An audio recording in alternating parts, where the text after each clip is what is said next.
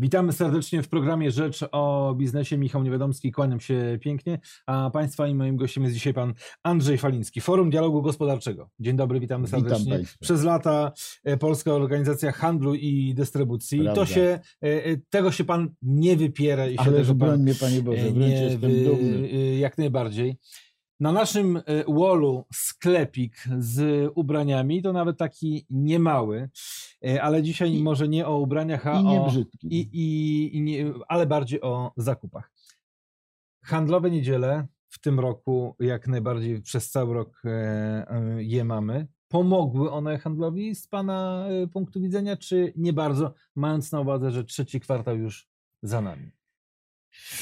To jest, to jest pytanie y, z gatunku, czy chce być Pan młody i zdrowy i tak dalej. I piękny. No oczywiście, uroda na starość tylko zostaje. Ale pomijając głupawe, głupawe żarty z mojej strony, ja uważam, że jest to szkodliwe rozwiązanie, dlatego że z jednej strony oczywiście rynek się przesunął, popyt się przesunął na cały tydzień, to szczególnie dotyczy tych zakupów codziennych. Handel zrobił wszystko, żeby sobie skompensować. To jest jedna sprawa. Z drugiej strony jest tak, że nie cały handel mógł sobie to skompensować i przede wszystkim dotknęło to te sklepy, tak jak ten ładny sklep z Mhm. ubraniem, czyli handel działający w centrach handlowych. Z drugiej strony poważna część, tu badania różne procenty pokazują, e, poważna część tych takich e, sklepów za rogiem też sobie nie poradziła.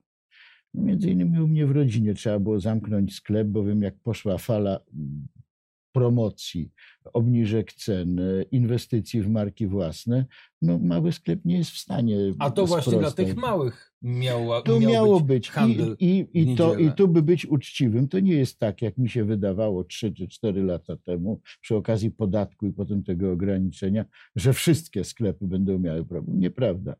Te sklepy małe mają problem, ale o ile są lokowane w dużych miastach, tam gdzie są duże sklepy, bo one się wtedy na wprost zderzają z tą akcją kompensacyjną, promocyjną. To Mhm. było milion razy omawiane, nie ma co do tego wracać. W mniejszych miejscowościach, gdzie ludzie mają, nie mają powodu wyjeżdżać w niedzielę na zakupy, e, nie, centra są zamknięte, no oni siłą rzeczy trafiają do tych mniejszych sklepów i tym sklepom, powiedzmy w ilości około 30-35% ogólnej ilości, się poprawiło. I wynik, ktoś powie, no tak, e, wynik jest e, taki, jaki miał być.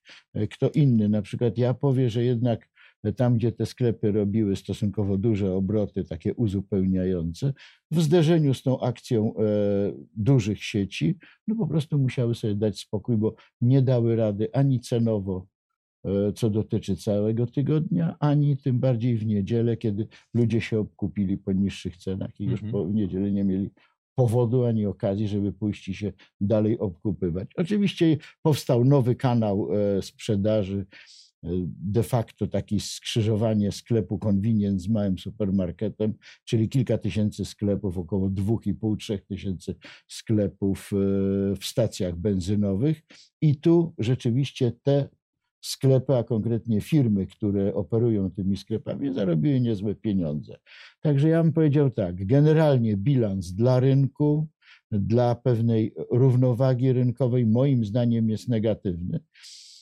A, ale to jest mój pogląd i argumenty takie, jakie podałem. Ktoś inny powie, że się mylę. Stacje benzynowe, między innymi to są beneficjenci tego, ty, tych nowych y, przepisów, ale czy to też nie jest tak, że restauracje, bary, knajpy A to jest, inna, to, jest, to jest inna bajka, bo to jest wyjście poza sektor handlu, tak Mhm. naprawdę. Oczywiście w gastronomii, e, szczególnie na początku, e, e, na początku tego procesu przestrajania się rynku na nowe, na nowe nuty, tak to nazwijmy, prawne, no gastronomia zrobiła spore pieniądze. Oczywiście z wyjątkiem tej gastronomii, która działa w różnego rodzaju centrach handlowych, ciągach komunikacyjnych, galeriach, e, hipermarketów. E, To jest ogromny rynek. No, w tej chwili mamy 70 parę tysięcy obiektów gastronomicznych w Polsce. To jest około 40 miliardów wartości sprzedaży, a sprzedaż gastronomiczna to jest kolejne 20 parę miliardów.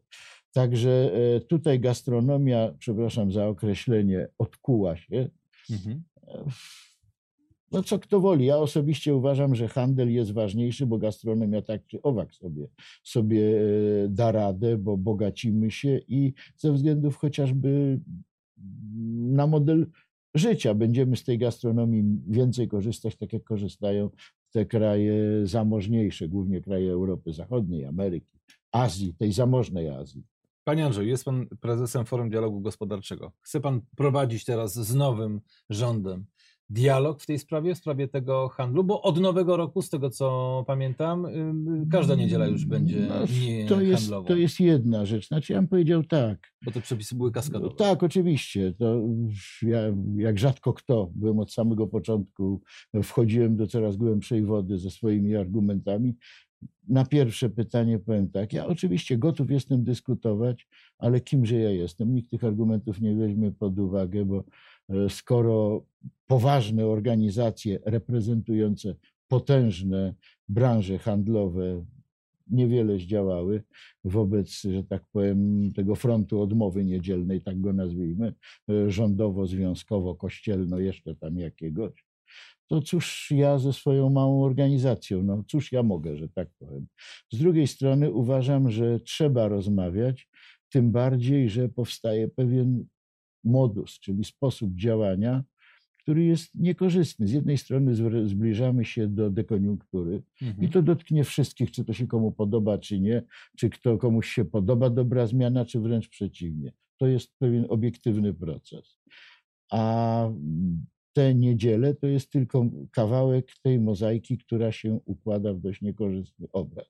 Bo to tak, i kwestie y, ZUS-u, dotyczy to małych firm, i kwestie rynku pracy, dotyczy to głównie małych firm i kwestie nowych opodatkowań. E, De facto dotyczy to dużych firm, ale jak one jeszcze bardziej zostaną dociśnięte, tak jak niedzielami, do Mhm. ściany, to one tym bardziej będą starały się sobie to e, skompensować. I kilka innych takich rzeczy, z których powstaje układanka, w których handel, w której handel staje no, na dość bitej pozycji, by się wyrazić no, językiem warcabów, nie daj Boże szachów.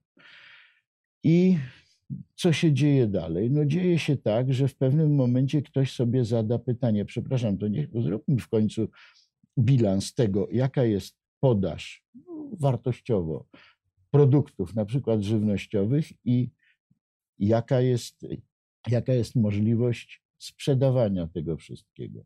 Tym bardziej, że produkcja cały czas jest podinwestowywana. Polska cały czas łyka chociażby środki unijne, ale nie tylko. I ta produkcja, mówimy o żywności, rośnie, nie tylko produkcja żywności rośnie, więc istnieje naturalna tendencja do obniżania się ceny.